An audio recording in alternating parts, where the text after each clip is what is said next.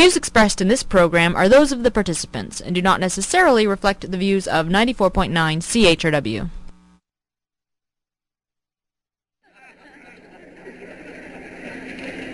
Thank you, Mrs. Robinson. I'm sure we've all shared your affairs during the past few days. I see a gentleman here with his little boy. What do you think of the spaceship, son? It's the biggest spaceship I ever saw. and you, sir. Mind telling us your name? My name is Carpenter. Would you care to say a few words, Mr. Carpenter? I suppose you're just as scared as the rest of us. In a different way, perhaps. I am fearful when I see people substituting fear for reason. In fact, uh, I would like... Thank you, Mr. Carpenter. Th- thank you very much. I see another gentleman over here in the crowd. Would extra, you care to say something? Extra, Space Daddy Lutz, police.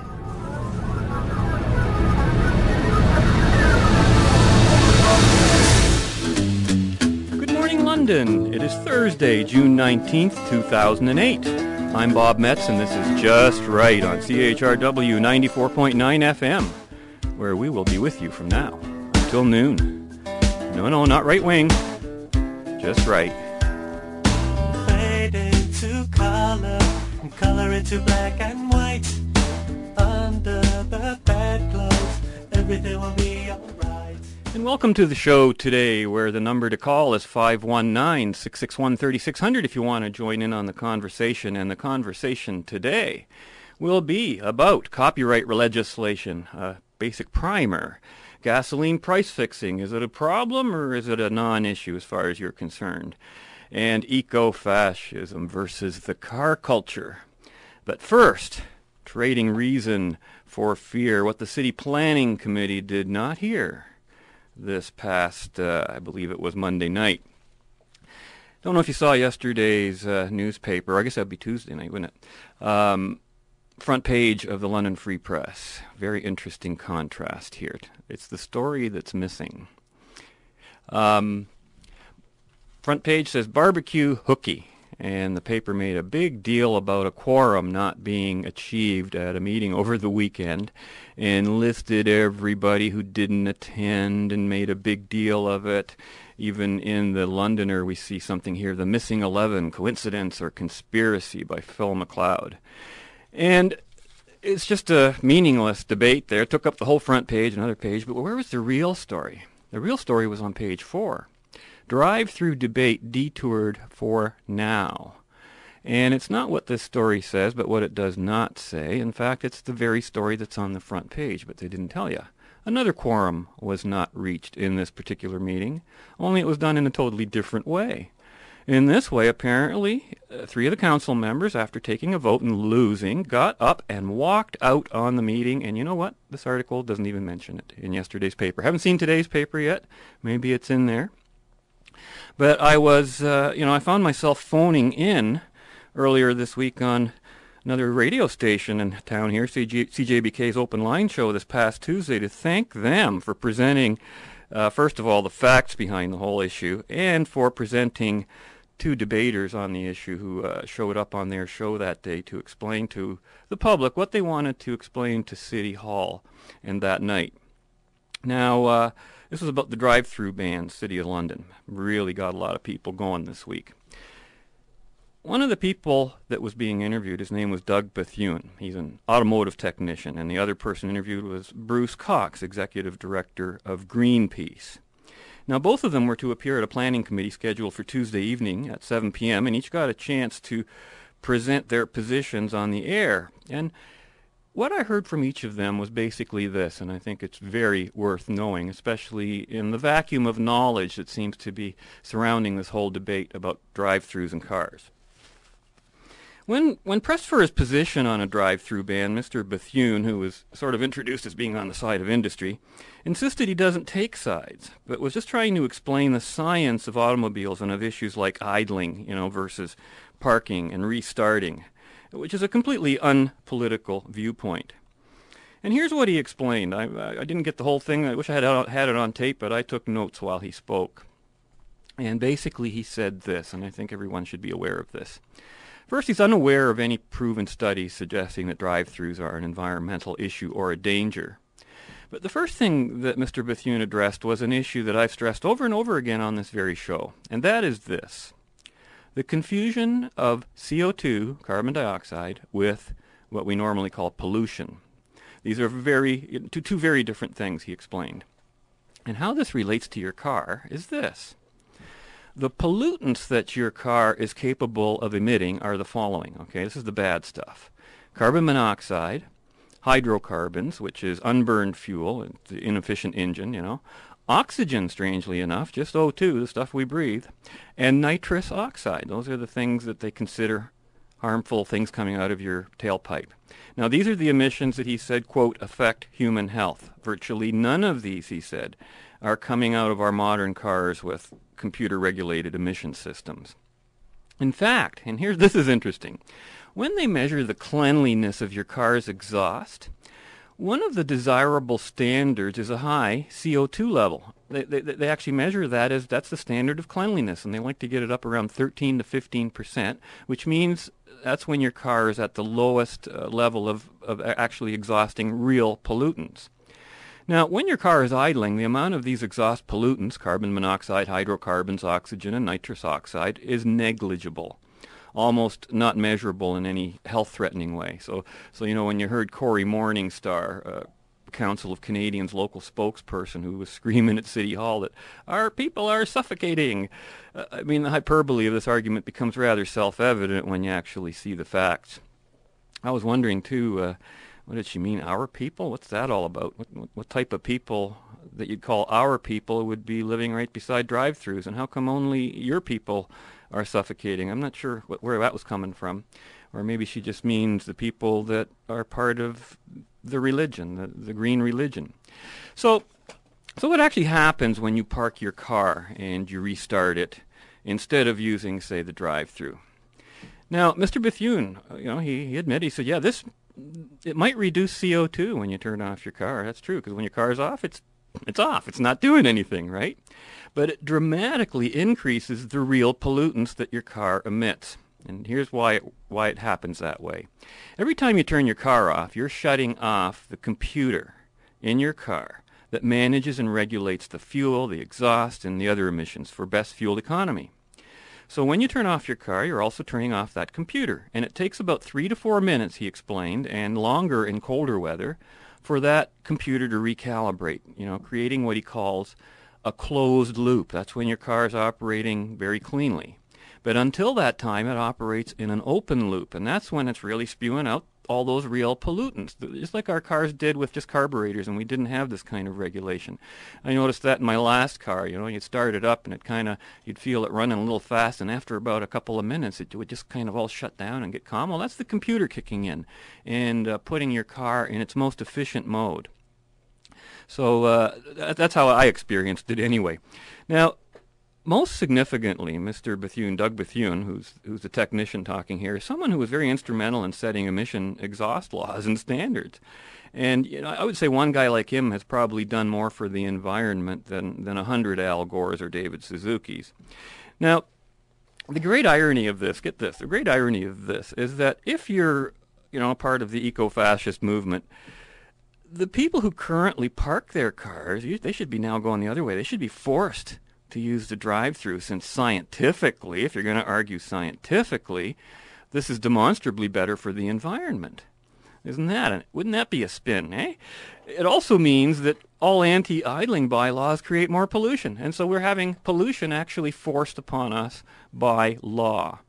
Now, of course, I don't think the eco-fascists would do this because to do that would mean convenience, capitalism, and choice, because that's really what their target is, and that's a big issue in, in the back of this. We've talked about a lot a lot about that on the show. But from my point of view, I'm just being sarcastic. A science alone is n- no reason to restrict how people want to use their property and or their cars.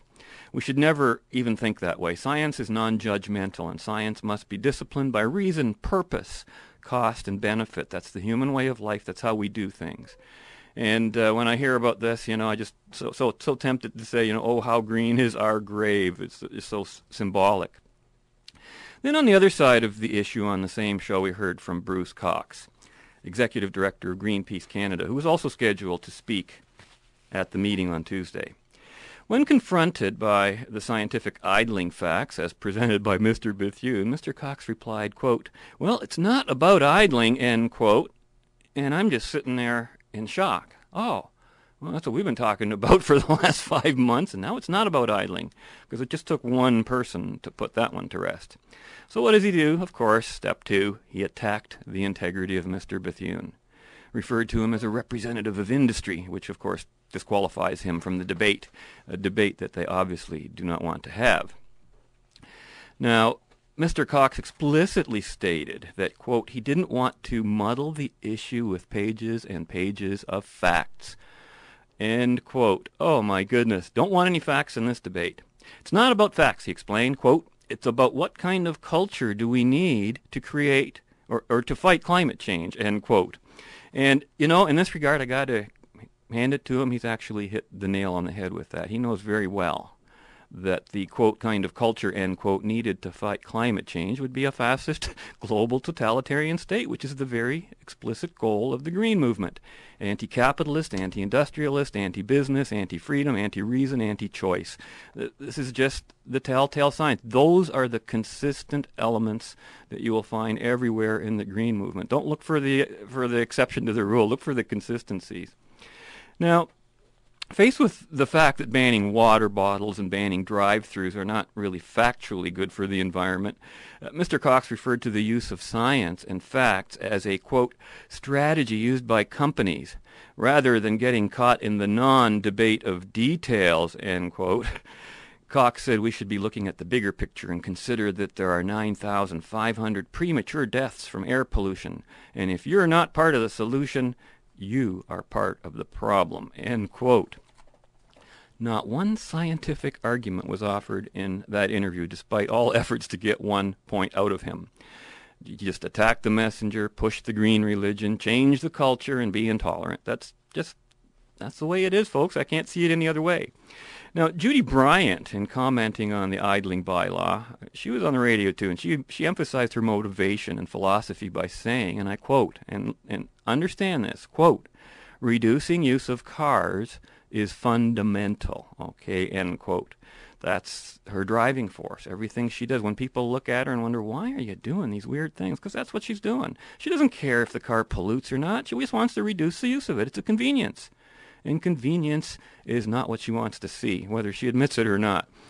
You know, she, she, she, suggested that banning drive-throughs would create more employment by requiring uh, more employees inside the fast food outlet. So she, she thought she was putting to rest the argument, well, you know, you're going to put people out of work.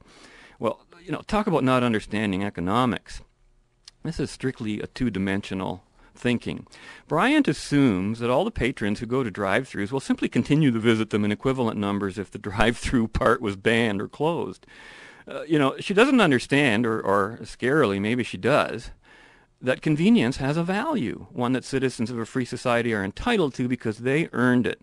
You know, I for one would likely never revisit the drive-throughs I that I visit now unless they were drive-throughs. That's that's why I go there. Convenience is what I'm going there to buy. And if the food is great, all the better. Now, if you want to see a real waste of fuel, consider uh, what I used to do back in the 70s with my family and stuff when we drive all the way to Toronto just to visit the Dufferin Mall to buy some, some roti, a West Indian uh, dish that we liked a lot. And uh, we actually took the drive from London to Toronto just for the pleasure of it. Can you imagine that? Oh, what sinners we were. I just can't believe we did such things. How dare we live a lifestyle beyond that of bare necessity and physical lab- labor, you know? But out of this whole mini debate that occurred, two comments were made at the end, both by Mr. Bethune, which I thought were truly the most significant comments, and of course the least discussed.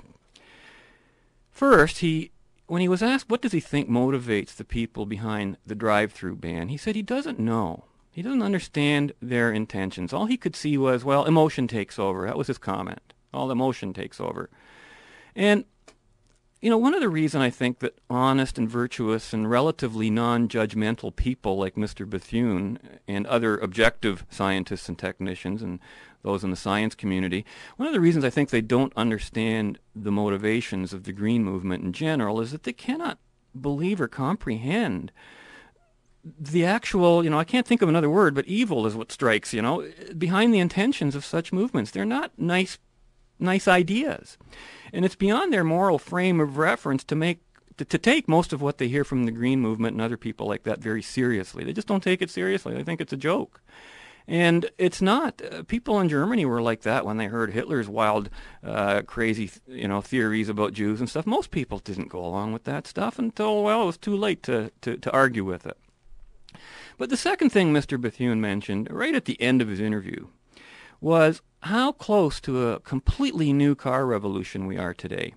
Uh, merely a few few years was his suggestion, and I think it's a lot closer than that. Uh, when we'll be driving cars that he said, quote, require no gas and no batteries. That's right. You heard right. And how do these cars operate? Get this, on hydrogen or on compressed air. Now, this isn't quite as simple as it seems, and in very few weeks I intend to have a guest on our show, uh, an inventor and scientist and researcher who works right here at the campus at the University of Western Ontario, and he'll have some stuff to tell us about this uh, that'll just blow the green right out of the water. So you have to stay tuned for that one. And of course, I don't know if you saw the paper June 17th, I think it was just yesterday. Did you see it there on, I don't know what page, Hollywood is hot over clarity, and there's Canadian actor Laura Harris near a picture of Honda's new zero-emission hydrogen fuel cell car that was already released in California, the FF, FCX Clarity. And uh, the the uh, Honda Motor Company put that out just yesterday, and it's a very nice looking car. It looks like anything else that's driving out there on the street. So it's happening, folks. This whole debate is going to be made irrelevant in such a hurry that the uh, people on the eco, uh, you know, they want to tax us and everything. They better get in a big hurry because uh, they better grab the money they can while they can because we won't be using as much of this product. Now, I'll take a quick break for a little smile and we'll come back after this and more on the car culture versus the environmental movement.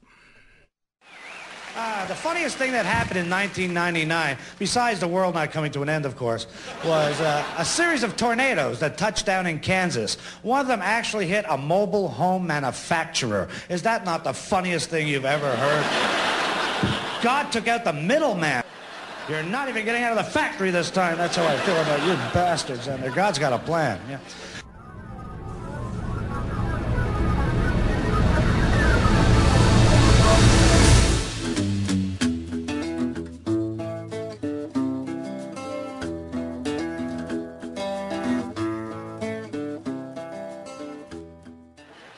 Actually, you know the biggest losers in the world are? Biggest losers by far?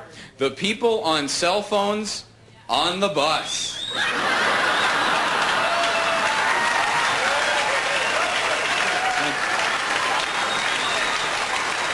Who are they trying to kid, you know? We know it's not working out for you, you know? They're always, hey, what are you talking about? The stock is going down. Then sell, sell. Yeah, can I get a transfer over here, please? Yeah. Welcome back. You're listening to Just Right on CHRW 94.9 FM, where we will be with you from now till noon. 519-661-3600, the number to call if you want to join us. And of course, should always remind you about our email, justrightchrw at gmail.com, and our website, uh, justrightmedia.org, where you can get a whole archive of all our past shows, including the current and uh, ones live even now. It's You could go to that website and be listening to the show there right now. Ecofascism. I always have been using that term, and you know, it's almost like it's it's a great term to use against uh, through, uh, you know, the whole this whole battle against the car culture. I've been saving this one for a little while, and it seems to be more timely today, given some of the other things that have happened with drive-throughs and stuff. And I've uh, last week, of course, I picked a little bit on Paul Burton and some of his editorials on on this issue, and and I've done it again in the past with uh, Gord Harrison, who who I get to pick on again today for a bit. Sorry, Gord, but but you do give me a lot of material to work with. How high must gasoline go before we change our habits? asks Gord Harrison in the May 29th Londoner. And I quote, quote, Why can we not change our driving habits at a faster rate? Save money, and improve local air quality. Just one environmental benefit at the same time. Off the top of my head, says Gord, I can think of three reasons. First, we love our vehicles and the comfort, convenience, speed, and style they provide. There's that word, convenience. Second, I don't think many people know how to say these three simple words to a friend or coworker. Do you want to ride together? And third, many of us spend disposable income on a long list of assorted extras or goodies, read uh, pleasures, non-necessities, you know, comfort, convenience, and we'll drop, perhaps begrudgingly, some of those items long before we ever get into the habit of opening the car door to another passenger. Am I right? Gord asks, end quote. Okay, Gord, I'll answer the question. I think, uh, no, Gord, you're wrong. You're, you're so wrong uh, that you're not even on the wrong right scale. You're not even on the right story, let alone the right page. Uh, uh first of all, the price of gasoline has nothing, we're going to be talking about that a little later, has nothing to do with the environment per se, and a good deal to do with environmentalists who have contributed to limiting supplies and increasing world demand for oil. And you add to that a recent inflationary trend as governments were, you know, bailing out failing banks, and that makes oil a commodity and a place where investors will put their money to protect it from the decline in value of paper money. I talked about this entire process and how it works and how on our money show broadcast way back when. So these are just some of the factors that are driving up the price of oil and gas, to say nothing of the continuing demand against a not very fast increasing supply. And as far as high prices not leading to changes in driving habits, I think Gord's wrong again. Not only that, but he just got his wish. Thousands of auto sector jobs are being wiped out in Ontario precisely because consumers have turned away from the large gas guzzlers. And that's the marketplace doing the job for you, Gord. You don't need to pass all these silly laws. You know, laws are not necessary to do what people already have to do for their economic well-being. Now, none of this, of course, will cut down the amount of motor traffic. The traffic will just become more fuel efficient. And uh, but of course, a lot of people who have lost their jobs, so their habits will likely change. And I don't know whether the Green Movement wants to consider that a success for them, but I don't think it has much to do with them, other than their contribution to the supply shortage. Now, I could go on being sarcastic forever about this subject, but I've got an open message, I think, to direct to Gord Harrison and Paul Burton and David Suzuki and Al Gore and and all the folks just ramming this green stuff down our throat. I wish they could understand that I, and I talk to a lot of you and a lot of other people, we don't like or appreciate constantly being preached to by an endless, irrational rhetoric that sounds like it's coming from some religious fanatic who just won't go away. Now, while you're certainly entitled to your viewpoints, that's not at issue here. Would that I could just ignore those viewpoints like I am able, you know, in general, to ignore most religious zealots who've got nothing to, real to offer or anything to say about the environment or with life in general. But because these ideas and this whole campaign goes beyond mere expressions of someone's viewpoint and into a political insistence upon me sharing and agreeing with those viewpoints, I am actually not free to ignore you. Or if I do, I will do so at my own peril. You know, I'm going to be in trouble if I just sit there. I mean, not not reading the London Free Press isn't going to save anyone from any of the bad consequence of the philosophy that that paper represents. And it's it's it's the many many people who don't take these ideas seriously, who think it's just a joke, who will be among you know the first hurt by those ideas. So for me, it's a bit of a moral obligation and imperative, if I may use Al Gore's axiom, to point a finger at irrationality whenever it threatens my and, and I think everyone else's well-being, safety, and comfort. And if you want to be funny about it, in addition to contributing to greenhouse pollution, the amount of newspaper print devoted to, I just call it journalistic drivel, it's got to crowd out all the real news from our local papers to the point where news is almost not a word you can use to describe some of the media in town and which is another reason why I found it difficult. You know, when I talked last week, I wasn't able to find very many articles that weren't about green. And of course, it's going to get even worse with uh, Dion today going to bring in his uh, carbon tax that he, he thinks is going to get him into power at the federal level. So it's obvious we live in dangerous times, and if there's a big storm coming, as Paul Burton's uh, editorial I read last week suggested, I think it'll be one we rain down upon ourselves. I, I, I hope you, fi- you can find a place for cover because I don't think that these religious fascists are going to leave us alone. They just uh, they don't operate on that motto. Their their their motto is don't live and don't let live, whereas mine is live and let live. And with that in mind, we're going to take a break for some ads and messages and also Uh, what you'll hear next is Dr. Walter Williams speaking to an American audience about some 10 years ago. Been talking a lot about the attack on capitalism through the environmental movement. Now, of course, 10 years ago that wasn't the issue, but the attack was still going on then by the same people uh, doing the same thing.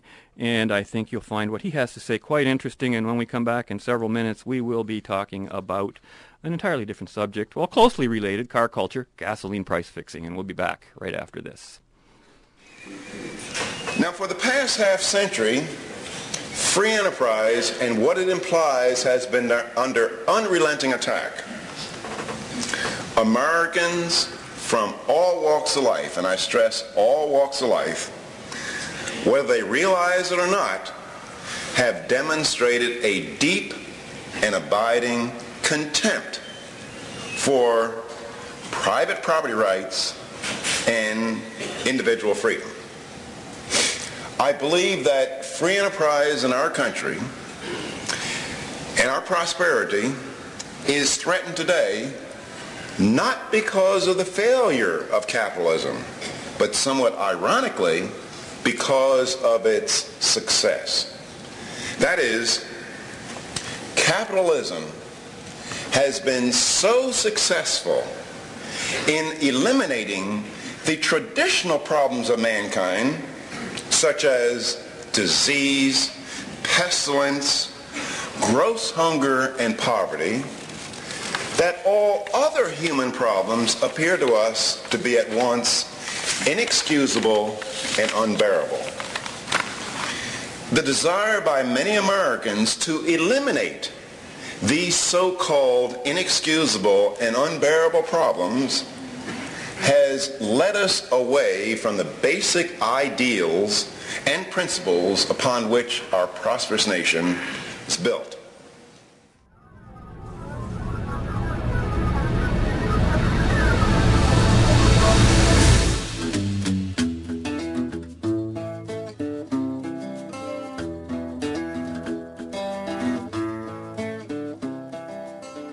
In a free market, you're able to become rich by serving your fellow man rather than, rather than plunder and looting. Now, a lot of people say the, the free market is dehumanizing. It, it doesn't work.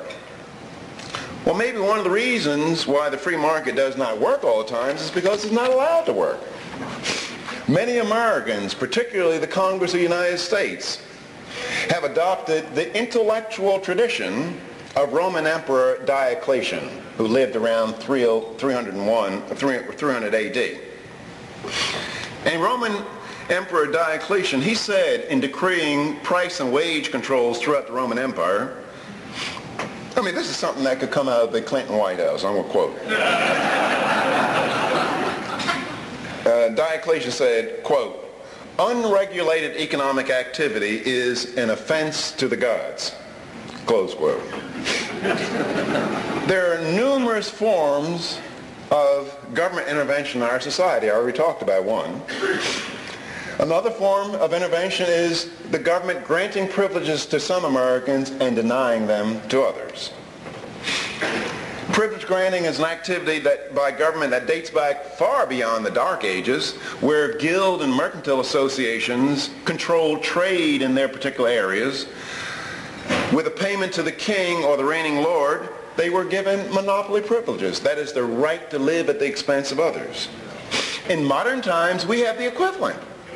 We just don't make payments to the king or reigning lord. We just make political contributions. Every group in the nation, almost every group in the nation, has come to feel that the government owes them a special privilege or favor. And I might add that people who call themselves conservatives are by no means exempt from the practice. That is, manufacturers feel that government should um, them protective tariffs. That is, keep foreign goods out so they can charge you and I higher prices. Farmers feel that government owes them crop subsidies. Organized labor feels that government should keep their jobs protected from competition with those who are not union members. Intellectuals and college professors think that feels that government ought to give them funds for research. College professors love to get three, $400,000 grants to do studies on poverty and have meetings in Miami at a nice hotel during the winter to talk about the poor. the unemployed and the unemployable feels that government owes them a living. Now, by the way, I can give you a hint. If you ever see conservatives arguing, you can bring instant peace among them. Just start talking about food stamps. Conservatives rail against food stamps. They rail against aid to families with dependent children. They rail against legal aid. But they come out in support for aid to dependent farmers, aid to dependent banks, and aid to dependent motorcycle companies. As such, they don't have a moral leg to stand on. They just prove that it's a matter of whose ox is being gored been politics throughout history. It's just a matter of uh, whose ox is being gored. Whose side are you on? And we'll use government to help our side. Welcome back. You're listening to Just Right on CHRW 94.9 FM. I'm Bob Metz, 519-661-3600, the number to call if you want to join us. Fix fuel foul, Quebec motorists demand, reads the heading in the London Free Press, June 14, 2008, by Peter Rabok- and it quotes, and I quote the article here, and of course you've heard about this, um, or maybe you haven't, I don't know. Angry Quebecers demanded that gas companies lower the price of fuel at the pumps after news that some of them had acknowledged fixing prices. Companies are making too much profit, Manon Fairfield complained as her husband filled up at a Shell station in downtown Montreal. It's always the average person who pays more while the big companies get more cash. They should just be satisfied with a small profit. Three companies, including Ultramar Limited, pleaded guilty and were fined a total of $2 million. A former Ultramar employee was fined $50,000. In Quebec City, uh, lawyer David Bourgoin said he has been hired by a man to seek permission for a class action lawsuit against gasoline companies over price fixing.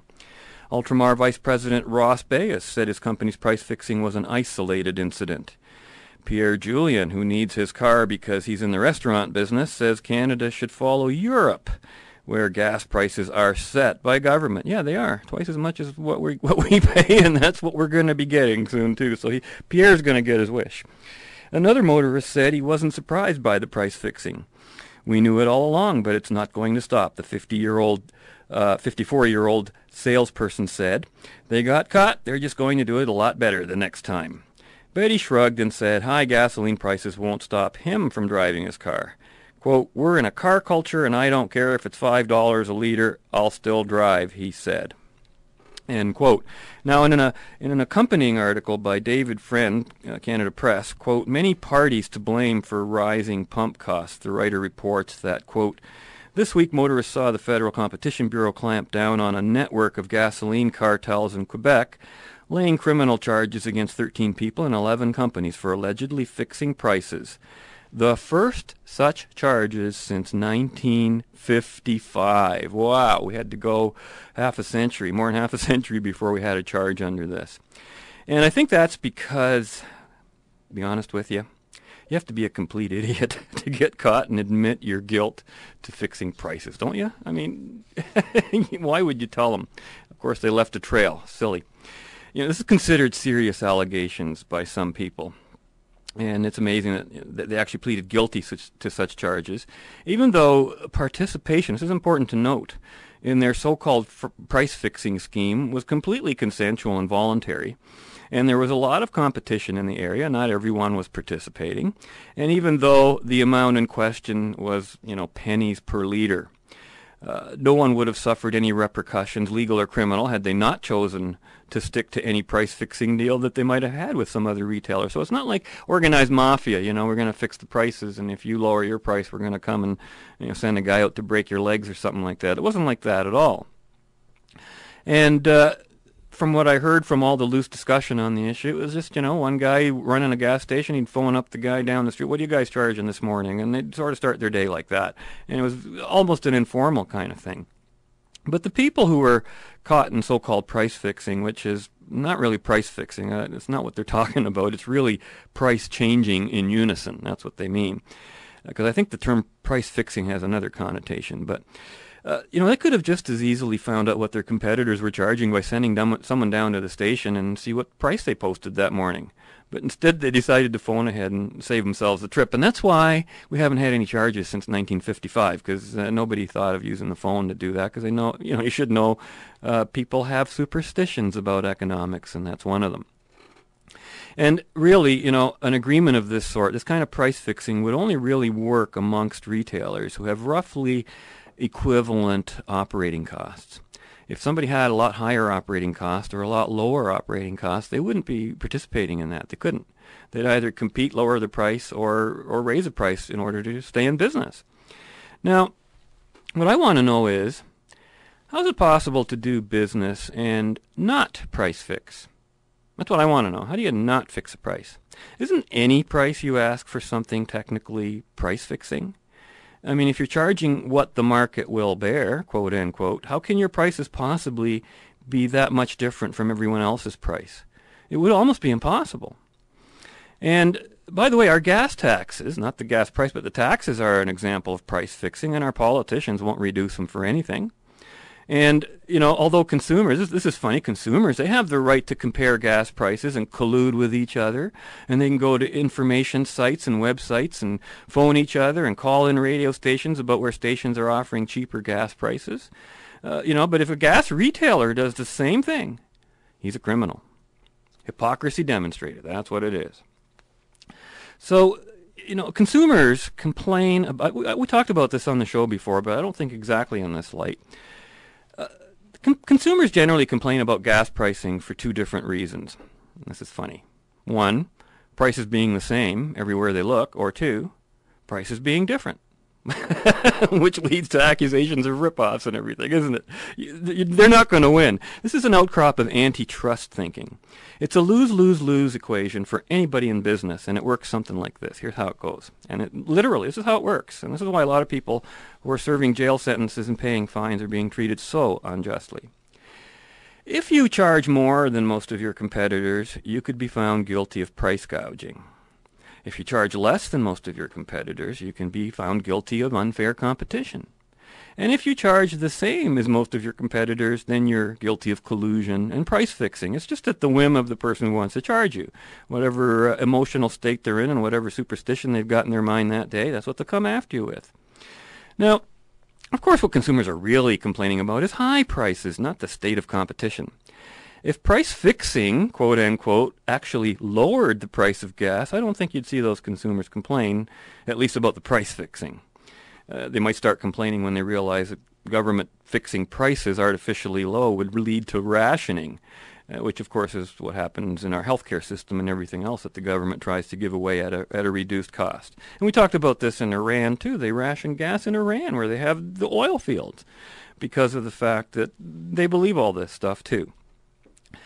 In fact, you know, private price fixing or private price fixing, if you can say that fast, to lower prices has usually been the traditional concern of policymakers because they used to argue that, well, you know, the large company, they can drive the smaller companies out of business by lowering their price. And that was true to a degree. But today, the political argument's exactly the opposite of artificially low prices. And I quote, the government is taking action because we will not tolerate high gas prices, end quote, says Colin Carrie, federal junior industry ministry, minister, in the same June 14th London Free Press article I referred to earlier. Uh, while official, official opposition MPs are sitting there going, well, more must be done to ensure that there's no collusion among major oil and gas companies, end quote. So you have a choice here, government price fixing versus private price fixing. Who should set the price on something? Who do you think? The person who owns it or the state? I mean, all truly immoral price fixing, artificially regulated prices removed from market pressures, is always a government phenomenon. And, you know, so who should who should be setting the price? I, you own something? Do you have a right to ask any price for it? I think you do. And of course, and what else do they do? They they attack the profit motive. You know, oh, they've got too much. It's an outrageous amount that the oil companies are making. Well, I think it's a, an outrageous and irrelevant argument. In normal market conditions, and by normal I mean free and capitalistic because that's the only form of market that operates on market principles, which is private property and voluntary exchange. But in a normal market condition, the presence of high profits draws competitors into the arena, and that's the incentive for existing companies to produce more, too, usually requiring incredible profits in order to find and drill for oil sources. I mean, they need that money. That's that profit is part of the engine that drives the economy later on when they're not making so much profit. Their normal markups only in the 5% range at, at any case. But it seems like a big amount when you're talking in billions and billions of dollars. It's not in all in one guy's pocket, okay? Now, as production and competition increases, of course, prices fall, and that's how it works. And that's the only way prices are determined again, unless they are fixed or regulated by government. And by the way, those so-called uh, fixed prices, are they still, you know, the ones in Quebec that we just talked about, are they still at the same fixed level they were when these charge, charges were brought forth? I bet you they aren't, because they're not fixed. they go up and down all the time. If they were fixed, they'd stay there, wouldn't they?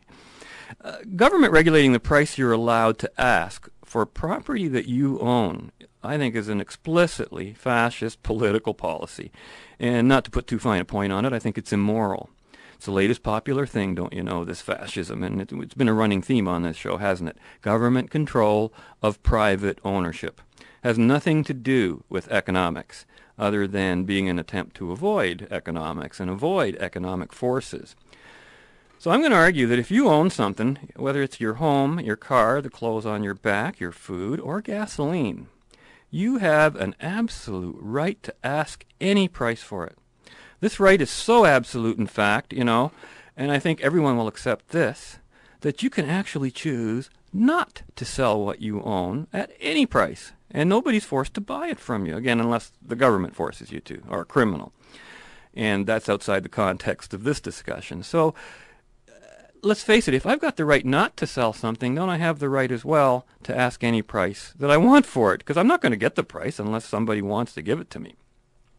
So to me, the very term price fixing is a misnomer. All prices on all goods are fixed unless the seller is willing to negotiate. I think the only place I could think of that wouldn't be a fixed price, although there might be a floor level, would be at an auction or something like that.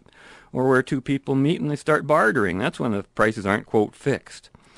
Uh, so what the what the objection of consumers is is not price fixing, but price saming and price differentiating. They, they get upset when they see prices change, and that's the big thing. So they use any excuse basically to avoid the reality of you know supply and demand. Any excuse to avoid the fact that if you want lower prices, you've got to increase production, and that's called supply, because demand is not about to drop on a, on a, on a global scale. I think that's pretty much a given fact. You're hearing that from everyone. So uh, you know, of course, the other issue, the one thing we brought up in the last quarter of the hour there was uh, new technologies, and that's always an issue that's going to be coming up. That's going to change the whole the whole pattern of this, especially when we get cars out there that just do not need this fuel anymore. So until then, let's get on with it. Let's produce more gas and get those prices down.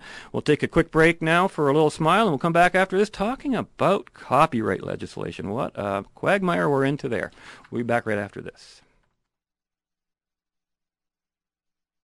We do destroy it, what do we face in retaliation? It's George, would you turn that radio off? I'm trying to concentrate. Why doesn't the government do something? That's what I'd like to know. What can they do? They're only people, just like us. People my foot. They're Democrats. That's enough to give you the shakes.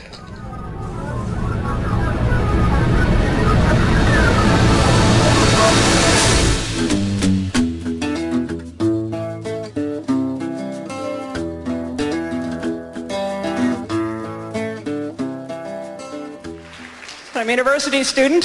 I got a letter from one of my professors accusing me of plagiarism. I couldn't help thinking, wow, what a great letter. Welcome back. You're listening to Just Right on CHRW 94.9 FM, where we will be with you from now till noon, which is not very long. And I'm introducing an extraordinarily complex and uh, difficult subject. I've got to admit, you know, I've done a lot of subjects on this show, and I've talked about everything from the universe to religion, and I find a lot of those issues easier to talk about than this one that I'm delving into because I really haven't ironed out what I would consider would be the ideal policy on this issue, though I do have a lot of the critical pieces in place that I think I, I need to know to start on one. And we're talking about copyright. Interestingly, here at CHRW, the broadcast policy, they have Article 12 under intellectual property, and it reads as following, quote, plagiarism is unacceptable. Broadcast journalists will strive to honor the intellectual property of others, including video and audio materials, end quote. Now, of course, uh, I imagine you know, in a in a sense, in a very strange technical sense, I guess all public libraries and all radio stations, to some degree, and other mass media violate strict copyright and almost constantly. It, it's almost impossible to avoid in some sense. And I'm about to make a confession to you. I violate copyright probably at least once a day, personally, if not more often. At least copyright law, as it might be interpreted by some and most certainly as it would be interpreted by the government's latest foray into the issue of copyright. This past week saw the federal government table some long-awaited copyright legislation, Bill C-61.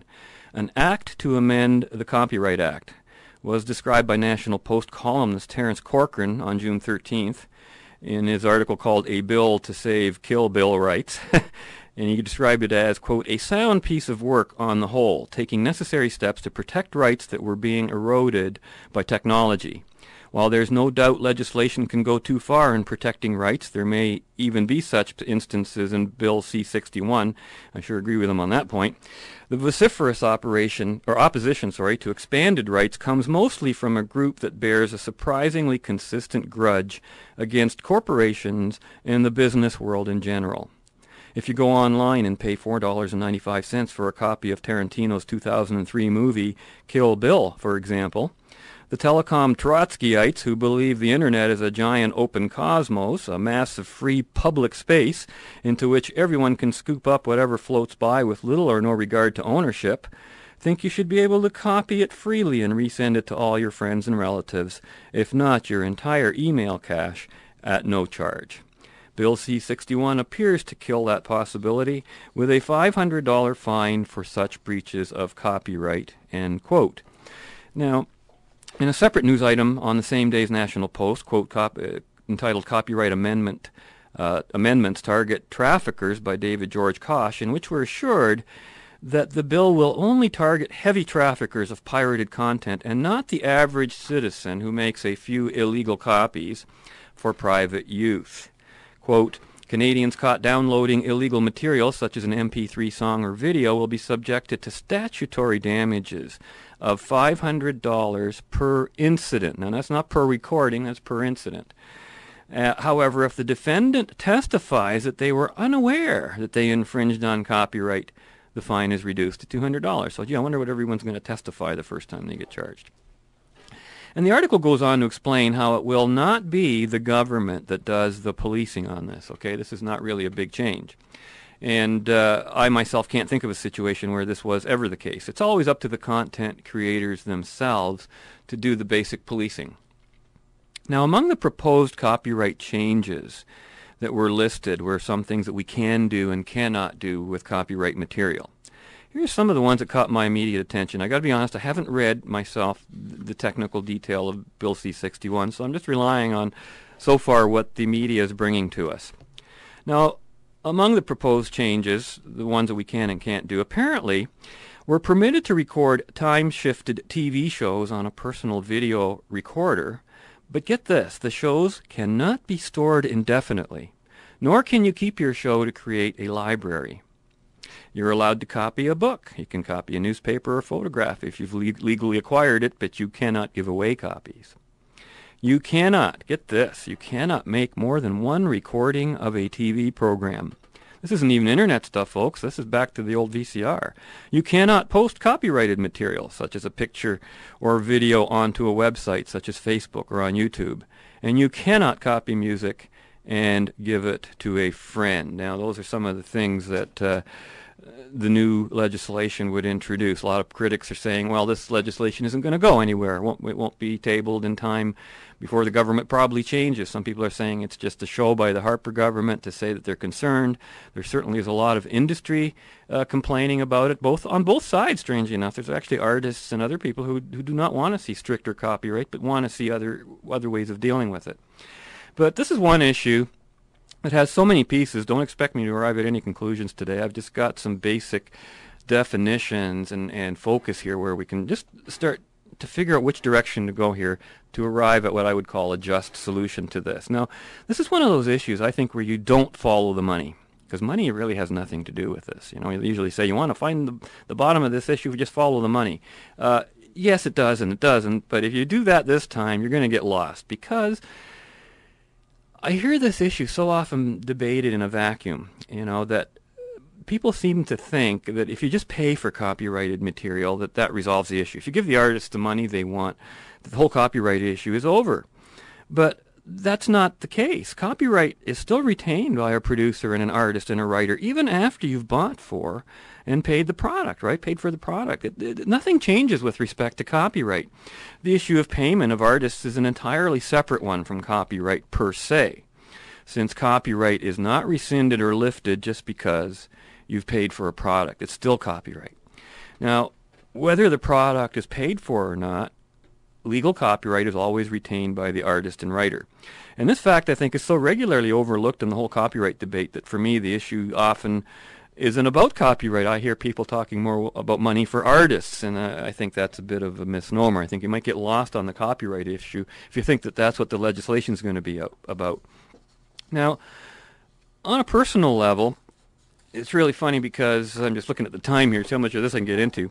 I've been using this uh, a DOS-based program as a da- database since back in the 1980s. It was created by Ashton Tate in 1987. And every time I boot this program up, it still runs beautifully, still compatible with everything today. It's a version 1.0, never had a bug in it, just amazing. But I have to go through this page like we do with a lot of programs that says you agree to the terms of using the package. And this is what my uh, my program said from way back in 1987. It said, quote, you may use the software and printed materials in the package only under the terms of the printed software license agreement you received in the package. In summary, Ashton Tate grants you a paid-up, non-transferable personal license to use the program, which is called RapidFile, on one computer workstation. You are not the owner of the package, nor do you have the right to copy, except permitted backups, or to alter the software of printed materials. You are legally accountable for violations of the license, agreement, and copyright, trade secret, and trademark laws. End quote. Now, this program gives me no choice but to agree to the terms and, and assumes that I've consented by the fact I've pressed that enter key, which I have no choice but to do to start the program or, or even to exit it. I have to still hit that because there's no other options offered, okay? As they do with some of the newer programs, you have to click yes, and if you don't click yes, well, the program's not going to operate. Now, the agreement here, quote, agreement end quote, assumes that I have no ownership rights at all with regard to the program that I spent 300 bucks on. It was just on a single floppy at the time, and it was legally uh, registered and all that sort of stuff, you know. And first question I used to always ask myself every time I saw this thing come up, I'm going, well, okay, if I don't own this disc and I don't own this program, do you own the money I gave you?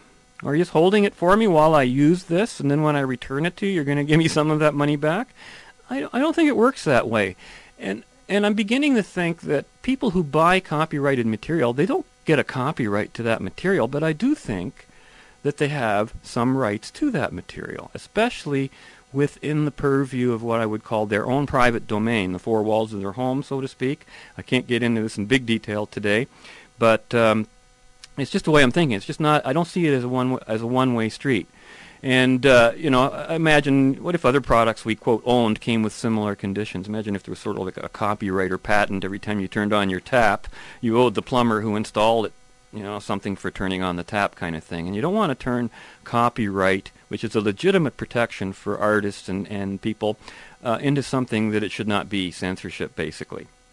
Now, uh, the interesting thing is I, I, went to a dictionary to find out what the definition of copyright was, uh, actually.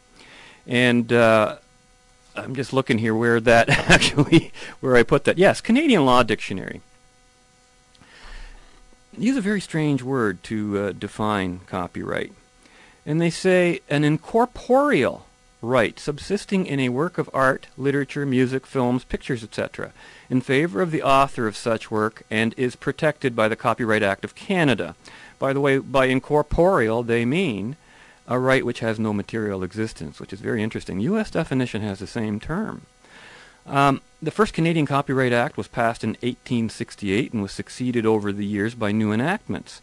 Under the Geneva Convention of 1952, to which Canada became to which Canada became a party in 1962, 10 years later, international copyright is obtained without any formalities at all. All you have to do is place on your work the symbol, you know that symbol C with a circle around it, identifying the name of the copyright holder in the year of first publication. And apparently that gives you copyright on your work. The right of an author to his work can be assigned, although the mere transfer of property in a work of art does not thereby necessarily amount to an assignment of the incorporeal right of copyright. The Copyright Act is not is, is not concerned with ideas or the originality of ideas, for there is no copyright in the same. It is the language or expression of the idea, which is the subject matter of copyright. Aside from the Copyright Act, and this is all still out of the legal dictionary, at common law, the author of a literary composition has an undoubted right to the piece of paper on which his composition is written, and to the copies which he chooses to make of it for himself and others. If he lends a copy to another, his right is not gone. If he sends it to another under, under an implied understanding uh, that he has that he does not want to part with or publish it, he has the right to enforce that undertaking. End quote. Now, I found that very interesting, and I found also interesting that uh, I was looking up other terms, for example, fair use. Uh, one of the cases that just came before the courts in the United States was, I don't know if you heard about Yoko Ono uh, and John Lennon's music. She was uh, just went dropped a recent copyright case in the U.S. in New York, and she lost a legal bid on Monday a couple of weeks ago because uh, someone was using a 15-second excerpt of John Lennon's song Imagine in a film challenging the theory of evolution, and the court basically threw it out. She's, go- she's going to try and appeal it, but they think she's going to lose because of the fact that they're going to say that, she ha- that, that the producers of the film have fair use to that clip. And so I went to the legal dictionary, and this is interesting. I hate to have to end this here because the show is running out, but there is no similar term in the Canadian Law Dictionary, although there is a term called fair use in the law of copyright in the states, and it is this. It is, quote, the privilege to use copyrighted material without the consent of the holder of copyright.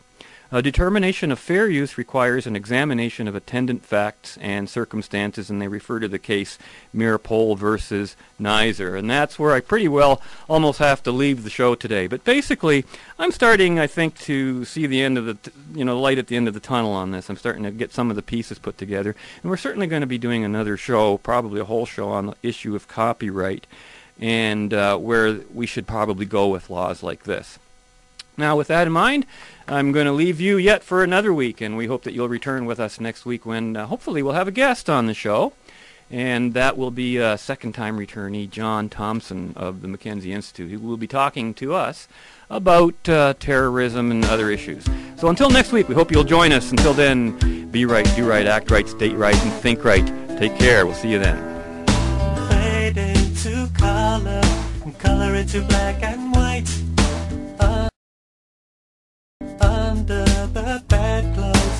Everything will be alright. I had an apartment in Los Angeles, and I had a neighbor, and whenever he would knock on my wall, I knew he wanted me to turn my music down, and that made me angry because I like loud music. So when he knocked on the wall, I'd mess with his head. I'd say, go around. I cannot open the wall. I don't know if you have a doorknob on the other side, but over here there's nothing.